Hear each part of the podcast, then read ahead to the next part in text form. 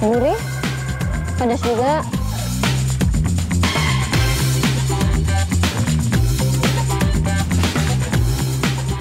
Hai semuanya, weekend getaway kali ini saya akan mengajak kamu semua bersama dengan bestie-bestie saya ada Kogeri dan juga Bang Asril untuk seru-seruan mencoba wahana yang menguji adrenalin dan juga pastinya menyehatkan. Pasti penasaran kan? Makanya ikuti kita terus hari ini untuk mencoba weekend getaways di tempat yang berbeda. Yuk!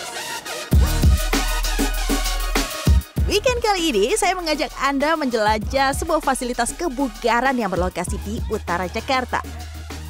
Bounce Street Asia menawarkan fasilitas bouncing atau melompat dan climbing atau memanjat berkonsep dalam ruangan yang nyaman bagi pengunjungnya.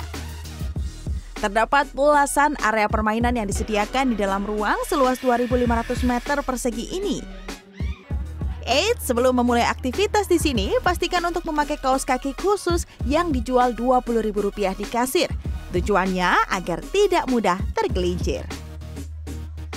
Pengunjung juga diwajibkan mematuhi aturan yang ada ya, demi meminimalisir cedera dan tetap bisa mendapatkan manfaat dari kegiatan melompat di atas trampolin.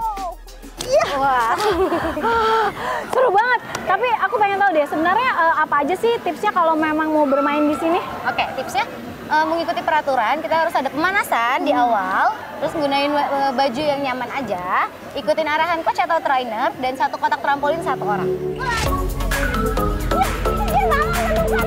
Usai pemanasan, saatnya kita mulai menjajal area permainan yang ada.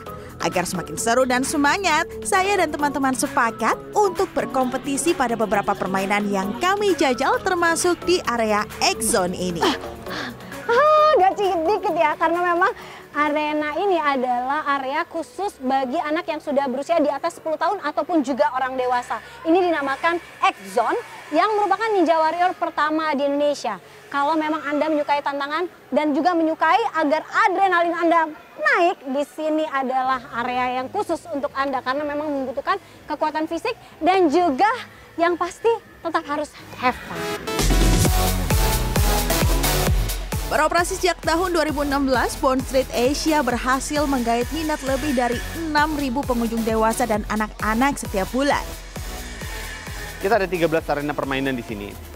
Tujuan utama dari permainan trampolin adalah melatih sensor motorik anak, membantu pertumbuhan anak. Karena kalau kita lihat tiga olahraga yang memang bisa membantu meningkatkan tinggi badan anak selain renang, basket, trampolin menjadi salah satunya dengan uh, low impact.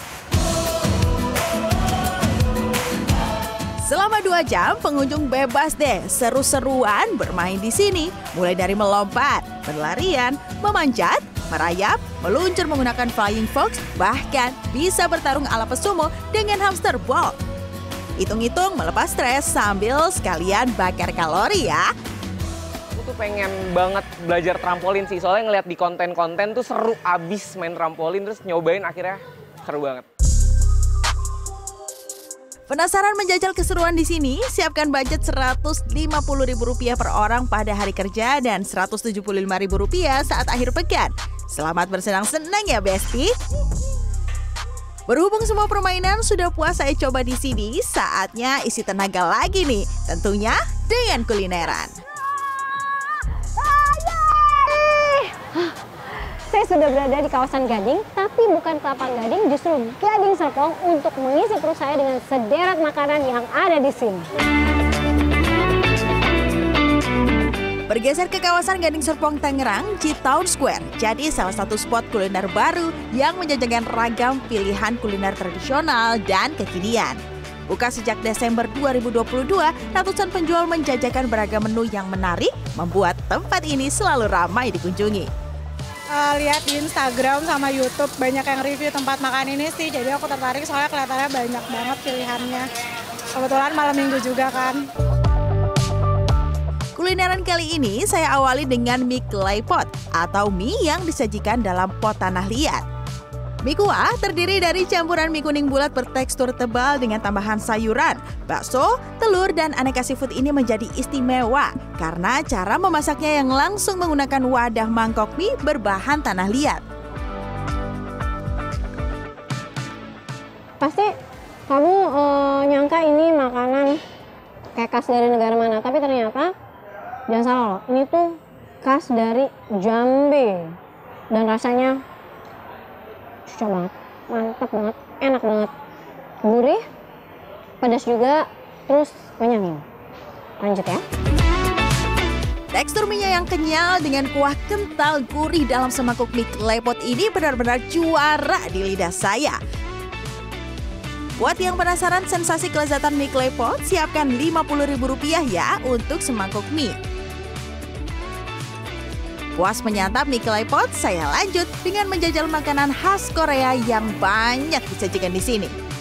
Pilihan saya jatuh kepada burger bulgogi panggang ala Korea yang dibanderol seharga Rp42.000. Sebagai penutup, saya memilih Korean Strawberry Latte seharga Rp20.000 dan juga permen buah strawberry yang menyerupai sate buah berbalut gula atau populer dengan nama tanghulu. Hidangan ini dijajakan seharga Rp25.000. Hmm, manisnya. Semuanya udah aku cobain nih, mulai dari makanan berat asli dalam negeri sampai menu-menu snack kiriman dari luar negeri. Semuanya sudah tumplek-plek di dalam perut nih. Saya sudah kenyang dan juga hari sudah mulai gelap. Saatnya saya mengakhiri perjalanan saya di Weekend Gateways kali ini. Sampai jumpa untuk melihat menu-menu kuliner ataupun juga tempat-tempat asik yang seru untuk dihabiskan di akhir pekan Anda. Bye-bye, Besti! Tim Liputan CNN Indonesia.